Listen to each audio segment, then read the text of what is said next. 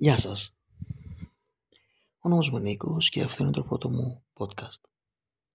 Θα πει κάποιος, γιατί να κάνω podcast? Καλή ερώτηση. Γιατί όχι?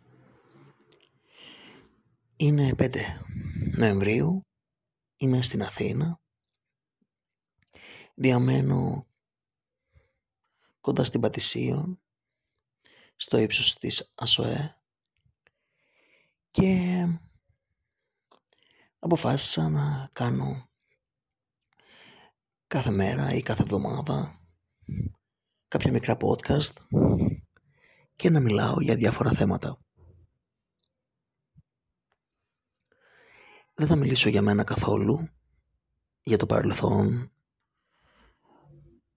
Μάλλον δεν θα μιλήσω σε αυτή τη φάση, για να επικεντρωθούμε σε κάποιο θέμα συγκεκριμένο.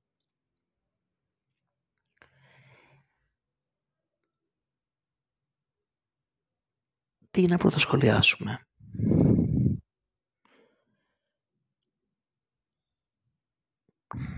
Κάθε μέρα υπάρχουν τόσα πολλά θέματα. Αλλά σιγά σιγά όλα θα έρθουν στην επιφάνεια σιγά σιγά.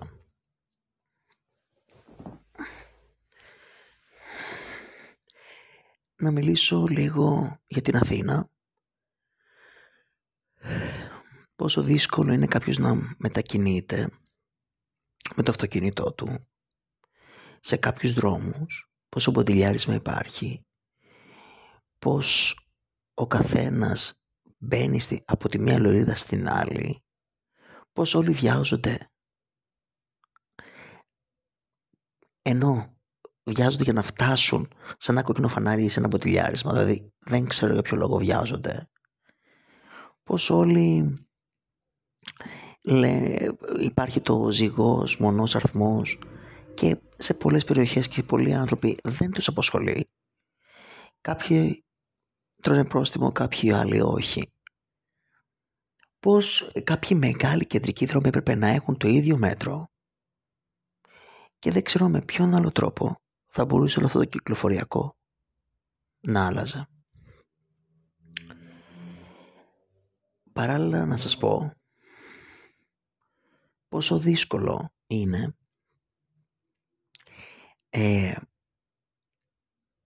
αλλάζω θέμα γιατί όχι, δικιά μου ειδικά το θέλω και δικό μου το podcast, πόσο δύσκολο είναι να εκφράζεσαι πολλές φορές μέσα από γραπτό κείμενο σε ένα κινητό. Πόσες φορές δεν θέλω να ασχοληθώ με το να γράψω και μ' αρέσει να ηχογραφήσω, και πόσο δύσκολο πολλές φορές είναι κάποιοι άνθρωποι να βρουν χρόνο να το ακούσουν. Αλλάζω θέμα και θα μιλήσουμε για λίγο για την τηλεόραση. Θα πω και για το YouTube κάποια πράγματα. Ας πάμε στο YouTube πρώτα.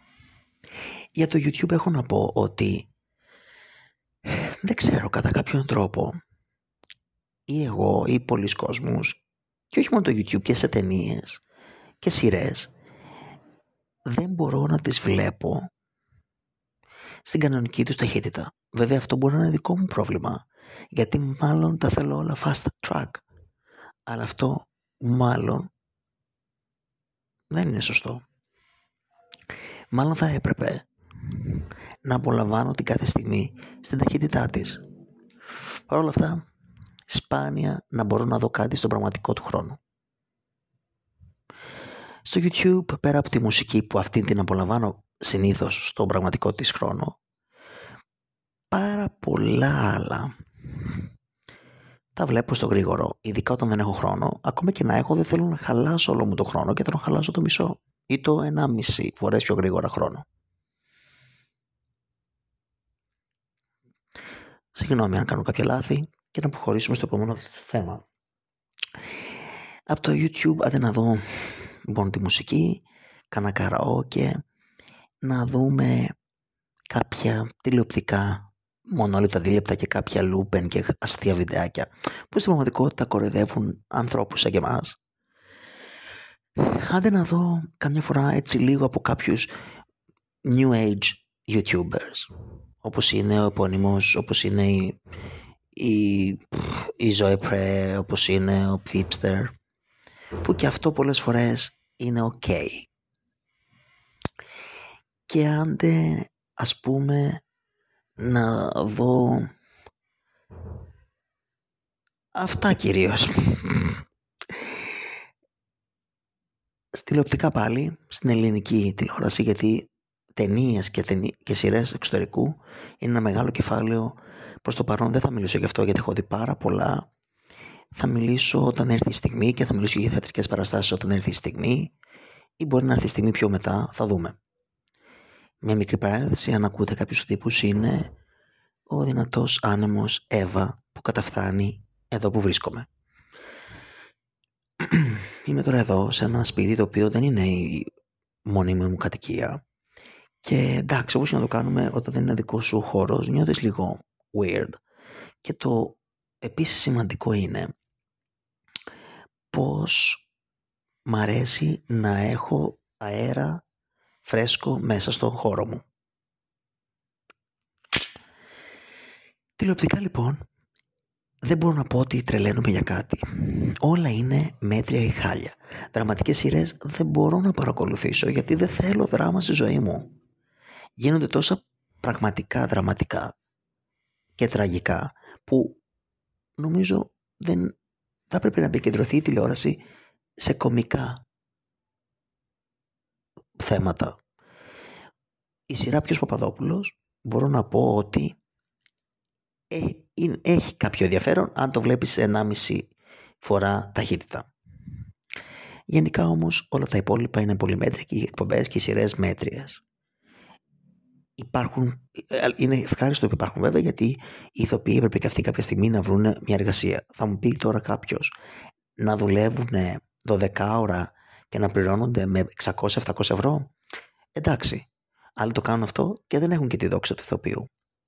Βέβαια όλα αυτά είναι θέματα μεγάλης ματαιοδοξίας που και αυτό ίσως θα αναλύσουμε σε ένα άλλο podcast.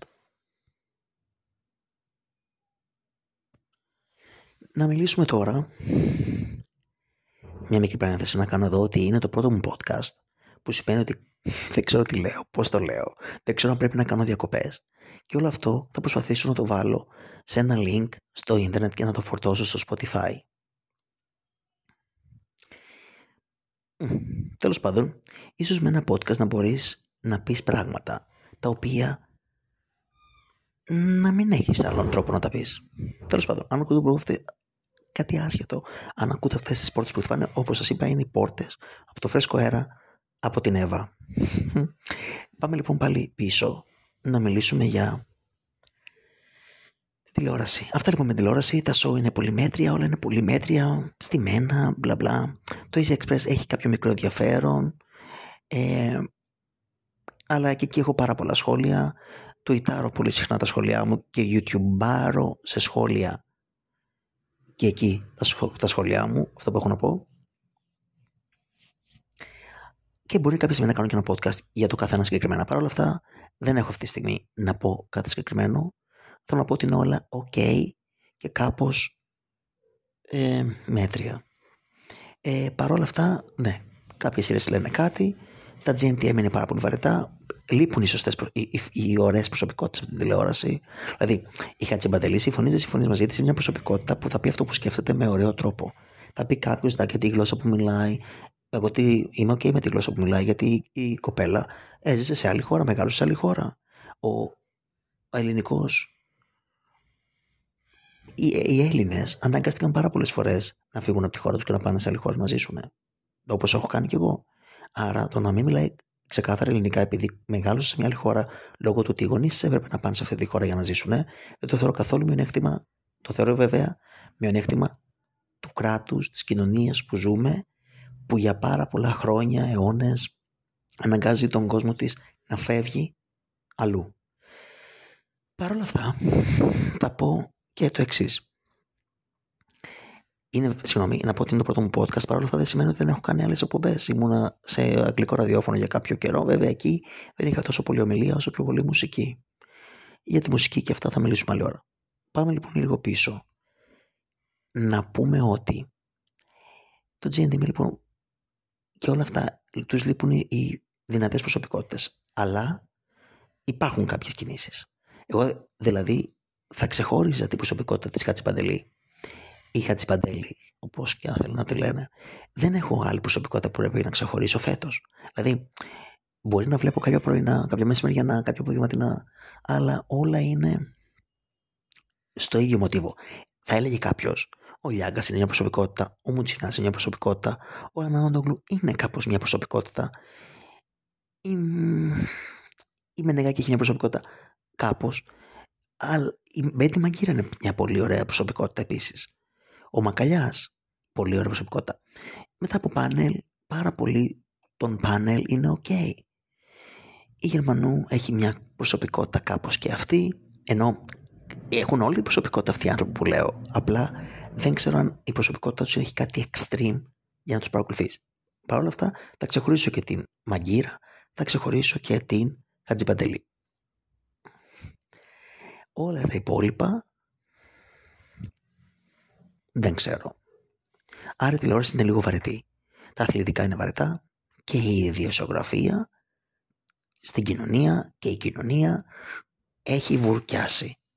Δεν έχω κανένα σχόλιο να κάνω αυτό. Είναι όλα αυτά που ακούμε είναι συνταρακτικότατα.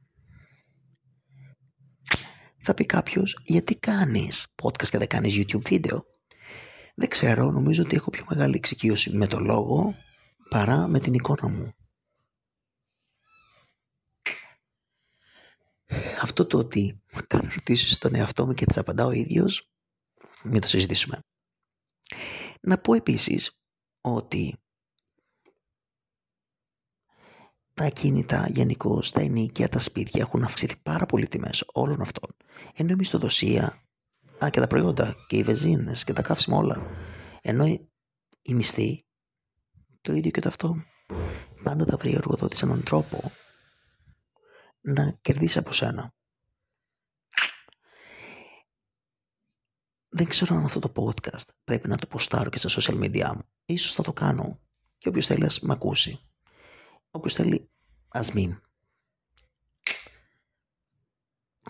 Να πούμε λοιπόν επίσης ότι υπάρχουν πολλά τηλεπαιχνίδια στην τηλεόραση που μόνο αν παίζεις αξίζει ο κόπος να τα δεις, αλλιώς νομίζω πολύ βαρετά.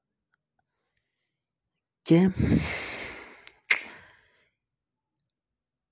θεατρικές παραστάσεις, πάρα πολλές, και συνήθως όταν πάω σε αυτές σπάνια περιμένω ότι θα δω κάτι wow, super duper wow, αλλά όταν δω το super duper wow μπορώ να την ξαναδώ. Ας πούμε, έχω δει τόσες πολλές παραστάσεις που ελάχιστες μου έχουν κρατήσει το ενδιαφέρον για πάρα πολλή ώρα. Έχω δει και στην Αγγλία κάποιες. Αυτό που μου άρεσε πιο πολύ από όλα, και το έχω δει και 3 φορές, είναι οι μικροί ήρωες στο Μικρό Παλάς παλαιότερα. Πάρα πολύ ωραία κείμενα και φυσικά από εκεί βγήκαν και είχαν ήδη τις σπουδές τους, αλλά βγήκανε και γίνανε πιο γνωστοί στο ευρύο κοινό πολλοί ηθοποιοί που τους ξέρουμε τώρα, όπως είναι ο Λεβράς, η Τρενταφιλίδου, η Ματίνα Νικολάου. Επίσης, μια άλλη θεατρική παράσταση που μου άρεσε πάρα πολύ είναι κάποια stand-up comedy που κάνει η Μουτσίδου, μου αρέσουν πάρα πολύ. Έχει φοβερό χιούμορ. Του Φυσφή κάποια μου αρέσανε. Έχω πάει σε Σταυροπούλου, έχω πάει στο Παλάς, σε Μάη στη Σμύρνη, έχω πάει σε πάρα πολλά που έχω βαρεθεί. Στην Παπαδοπούλου έχω πάει σε αυτό που έπαιξε, όχι σε αυτό που έγραψε, γιατί δυστυχώς δεν ήμουν εδώ. Και κακώς δεν το βγάλανε περιοδία, γιατί ζω στα Χανιά. Τα τελευταία 2-3 χρόνια ζω στα Χανιά και εργάζομαι εκεί. Κυρίως στους καλοκαιρινούς μήνες. Το χειμώνα ζω αλλού ή προσπαθώ να ζω αλλού. Και φυσικά να μιλήσουμε για το... Άσχετο λίγο, θα κάνω μια μικρή παρένθεση, πόσο δύσκολο είναι κάποιος να κάνει podcast και λέω ποιο link που να γράψω, τι να κάνω, μικρόφωνο δεν έχω, δεν ακούγεται ωραία. Και αποφάσισα τελικά να το κάνω με το κινητό μου. Έγραψα λοιπόν αρχείο στο κινητό μου, ευελπιστώ ότι θα μπορώ να το περάσω στον υπολογιστή, ευελπιστώ ότι μπορώ να το κάνω. Ελπίζω να το κάνω MP3, ελπίζω να μπορώ να το ανεβάσω στο podcast site και μετά να μπορώ να το βάλω στο Spotify. Όλα αυτά είναι μια δοκιμή. Και αυτό είναι το πρώτο μου one take με τη μία εγγραφή ενός podcast. Να πούμε επίσης ότι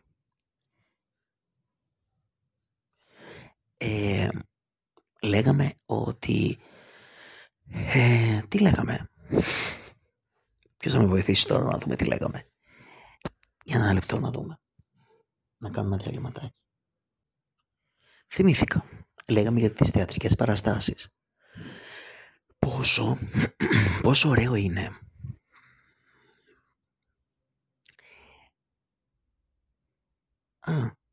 να πω βέβαια ότι μου έδωσε ένα motivation για το podcast η Ελένα Κρήτα και η Ζωέ Πρε, αλλά πράγματι δεν είχα το χρόνο. Και τώρα το χειμώνα που χειμώνιασε έχω περισσότερο χρόνο, γι' αυτό και το κάνω. Πάμε λοιπόν και στο ότι πρέπει να είμαι και λίγο γρήγορος για να το κάνω 20 λεπτά και θέλω να μιλήσω για δύο θέματα, δεν ξέρω τι θα προλάβω. Παρ' όλα αυτά να πω για τις θεατρικές παραστάσεις ότι σπάνια με κρατάνε σε γρήγορση και όπως είπα η Μουτσίδου, ναι,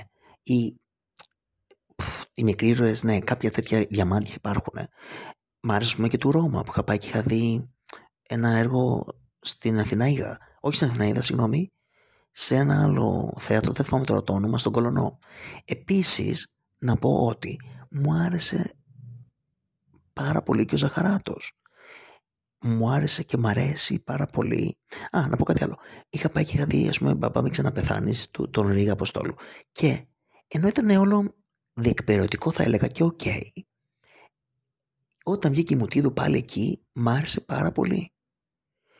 Δηλαδή, σε κάποιες θεατρικές παραστάσεις, αυτό που θέλω να πω είναι ότι οι περισσότεροι ηθοποιοί, κυρίως επειδή είναι κουρασμένοι ή βαριούνται, είναι διπλή παράσταση, συνήθως οι ρόλοι είναι διεκπαιρεωτικοί. Σπάνια μ' αρέσουν. Γι' αυτό και όταν βγει κάποιος ή κάνει ένα spark, είναι φοβερό. Αυτά οι sparkling ρόλοι ή το sparkling παίξιμο είναι φοβερό. Και να πω επίσης εδώ ότι θα πάω να δω κάποιες παραστάσεις στο επόμενο διάστημα και ίσως να μιλήσω για αυτές στο επόμενο διάστημα. Να κλείσω με κάτι άλλο που έχω παρατηρήσει εδώ. Να πω απλά ότι το Airbnb είναι ένα damage στις ζωές των ανθρώπων, στις τοπικές κοινωνίες, μεγάλες μικρές πόλεις. Και να πω επίσης ότι πας σε ένα πάρτι που λες εντάξει πόσος κόσμος να είναι, ενός YouTuber, του hipster στην πραγματικότητα. Έχεις λίγο ελεύθερο χρόνο γιατί δεν εργάζεσαι εδώ και εννοώ ότι εργάζεσαι σε μια απασχόληση και έχεις πάρα πολύ ελεύθερο χρόνο και πολλές φορές λες από το να πάω να παρκάρω 2 φορές το αμάξι μου αφού είμαι στη διαδρομή από εκεί που έρχομαι από το πρώτο μου errand που είχα να κάνω στο δεύτερο που είναι να πάω στο πάρτι, αφού έχω ένα κενό 1-2 ώρες, γιατί να μην πάω νωρίτερα να φάω κάτι, μπλα μπλα. Και τυχαίνει να περνάς έξω από το μαγαζί που θα γίνει το πάρτι περίπου 1 ώρα να δεις πώς πάει το πράγμα, μήπως και μπορούσες να μπεις για να πιεις ένα ποτάκι νωρίτερα. Και βλέπεις τους YouTuber έξω εκείνη τη στιγμή να παρκάρουν και να πιάνεις κουβέντα. Σε μια αμήχανη φάση τύπου «Hey, τι γίνεται, καλά?» και να γεννάει και να σου λέει και καλά να κρατάει μια απόσταση, εντάξει να μου πεις δεν σε ξέρει, ok, αλλά όταν ένας θαυμαστής σου θα πω εγώ σου κάνει κάποιες ερωτήσεις και ενώ εσύ δεν έχεις κάποιο urgent situation μπορείς να κάτσεις 10 δευτερόλεπτα να μιλήσεις μαζί του, δεν σημαίνει ότι ο άλλος σε προσεγγίζει επειδή τον ενδιαφέρεις ερωτικά ή απλά όταν κάποιος έχει περάσει χρόνο μαζί σου γιατί σε έχει παρακολουθήσει σε κάποια βίντεο και είσαι μια παρέα του, ας πούμε. Ψηφιακή, ναι, ψηφιακή. Ανώνυμη, ναι, μια ανώνυμη. Που δεν είναι πλέον ανώνυμη όταν έχεις αλλάξει μηνύματα μαζί του ή όταν σου έχει κάνει σχόλια ή σου έχει κάνει like σε σχόλια. Εκτός αν τα κάνει όλα τυπικά και αβέρτα, μαζικά, χωρίς να διαβάζει, χωρίς να υπολογίζει. Παρ' όλα αυτά, ήταν λίγο awkward ο τρόπος που αντέδρασε γενικά. Πας λοιπόν εκεί νωρίτερα, βλέπεις ότι δεν υπάρχει κάτι, μιλάς στο τηλέφωνο, περνάει η ώρα και έρχεται η στιγμή να μπεις. Είχε πει αυτός σε story, ότι όποιος θέλει να κάνει κράτηση, οκ, οι υπόλοιποι ελάτε για ένα ποτάκι. Όταν λοιπόν έχει πει το πάρτι 10 και από τις 11 ξεκινάνε και λένε ποιος έχει κράτηση για να μπει. Μπαίνουν σιγά σιγά όσοι έχουν κρατήσεις. Όσοι έχουν δηλαδή κλείσει μπουκάλι, που είναι οκ αυτό. Οι υπόλοιποι να περιμένουν έξω. Ευτυχώς που είχε καλό καιρό. Σε μια ουρά η οποία δεν είχε καθοριστεί από το μαγαζί τι μορφή να πάρει. Και είχε μπει στη μέση του 3 δρόμων. Έκλεινε το δρόμο. Μιλάμε και τώρα για το πλυντήριο, έξω το πλυντήριο το μαγαζί, στο γκάζι, στον κεραμικό. Έκλεινε το δρόμο, περνούσε περαστική, δεν ήξερες πού να συστηθείς, όχι, πού να συστοιχείς, όχι, συγγνώμη, πού να συστοιχηθείς. Χριστέ και Απόστολε, ελπίζω με βλέπουνε, μ' ακούνε φιλόλογοι.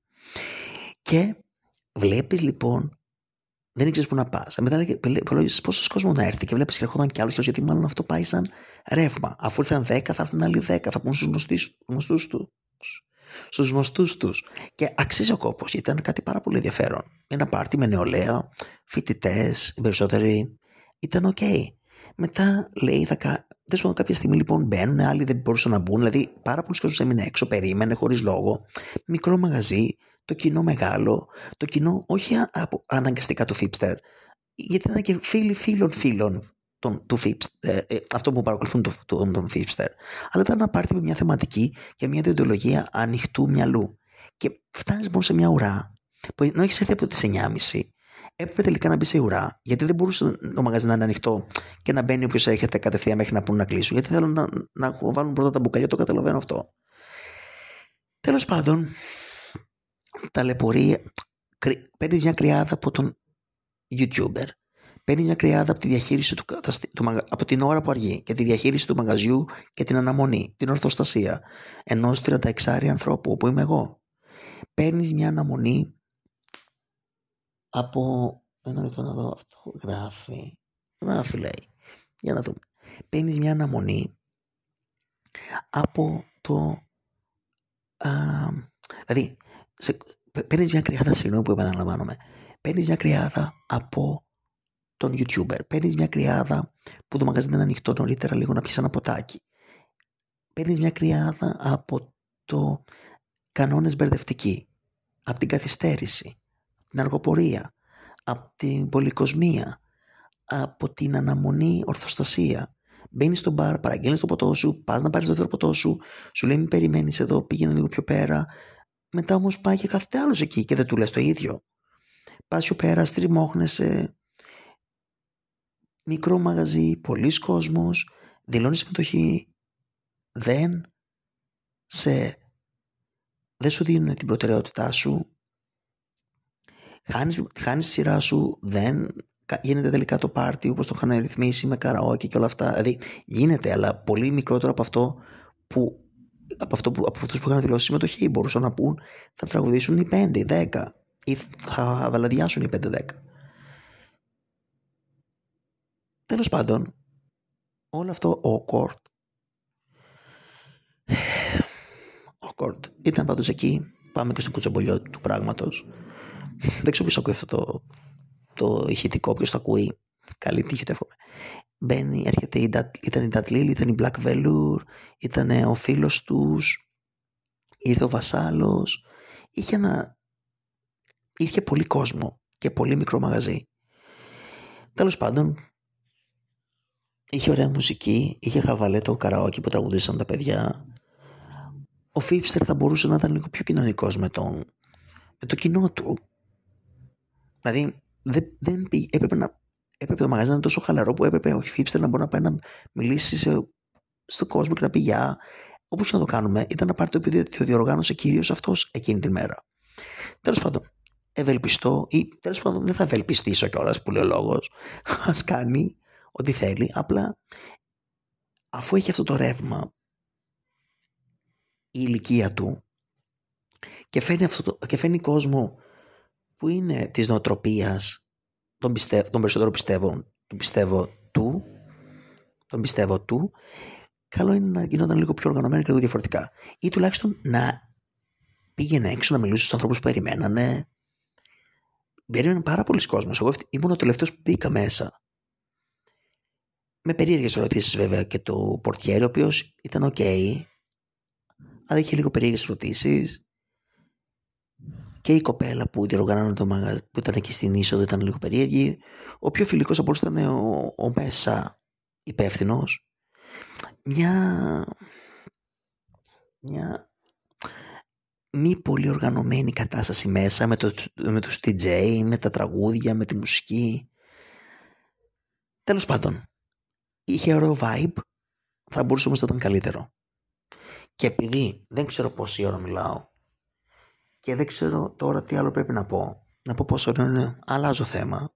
Όποιος μ' άκουσε, φτάνω στο τελείωμα του πράγματος. Ελπίζω να σας αρέσουν αυτά που λέω και να μην τα λέω για μένα, βέβαια, και για μένα τα λέω, είμαι ok. Να πω λοιπόν ότι πόσο ωραία είναι να υπάρχουν πάρκα σε μεγάλες πόλεις, όπως είναι το Πεδίο του Άρεως, όπως είναι το Ζάπιο και άλλα πάρκα προς τα έξω από το κέντρο. Είναι πολύ ωραίο να πηγαίνεις να κάθεσαι στο πάρκο, να συναντάς φίλους σου, να κάνεις τα χόμπι σου, να κάνεις αθλητισμό, να τρέχεις. Δεν μπορεί η Ελλάδα να στηρίζεται πλέον μόνο στα πάρκα που έδωσε η φύση και είναι η θάλασσα και οι παραλίες. Πρέπει να στηρίζεται και σε εσωτερικά πόλεων πάρκα. Αυτό θα πω και θα κλείσω έτσι θετικά. Πόσο ωραίο είναι να πας μια βόλτα στο πάρκο, πόσο ωραίο είναι να απολαύσεις τον καφέ σου, πόσο ωραίο είναι να έχεις χρόνο για τον εαυτό σου, να απολαμβάνεις τη ζωή σου, και όπου μπορείς να βοηθήσεις, να βοηθάς.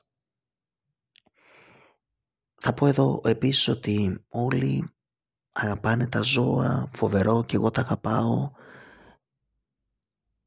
Θα πω όμως ότι και οι άνθρωποι δεν σημαίνει ότι είναι όλοι κακοί και έχουν δόλο.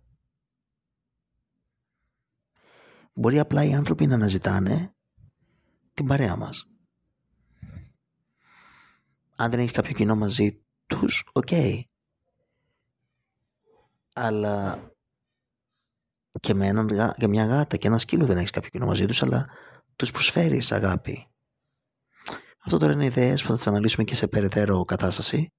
Θα ολοκληρώσω εδώ. Αν έχετε μείνει μέχρι αυτή την ώρα εδώ, στείλτε μου ένα DM. Θα χαρώ να το ξέρω. Χάρηκα πάρα πολύ που βρήκα το χρόνο να εκφραστώ και το χώρο, και θα δούμε ίσως σε κάποιο άλλο podcast. Μέχρι τότε να περνάτε καλά και να κάνετε πράγματα που σας ευχαριστούν και μόνο. Καλό απόγευμα.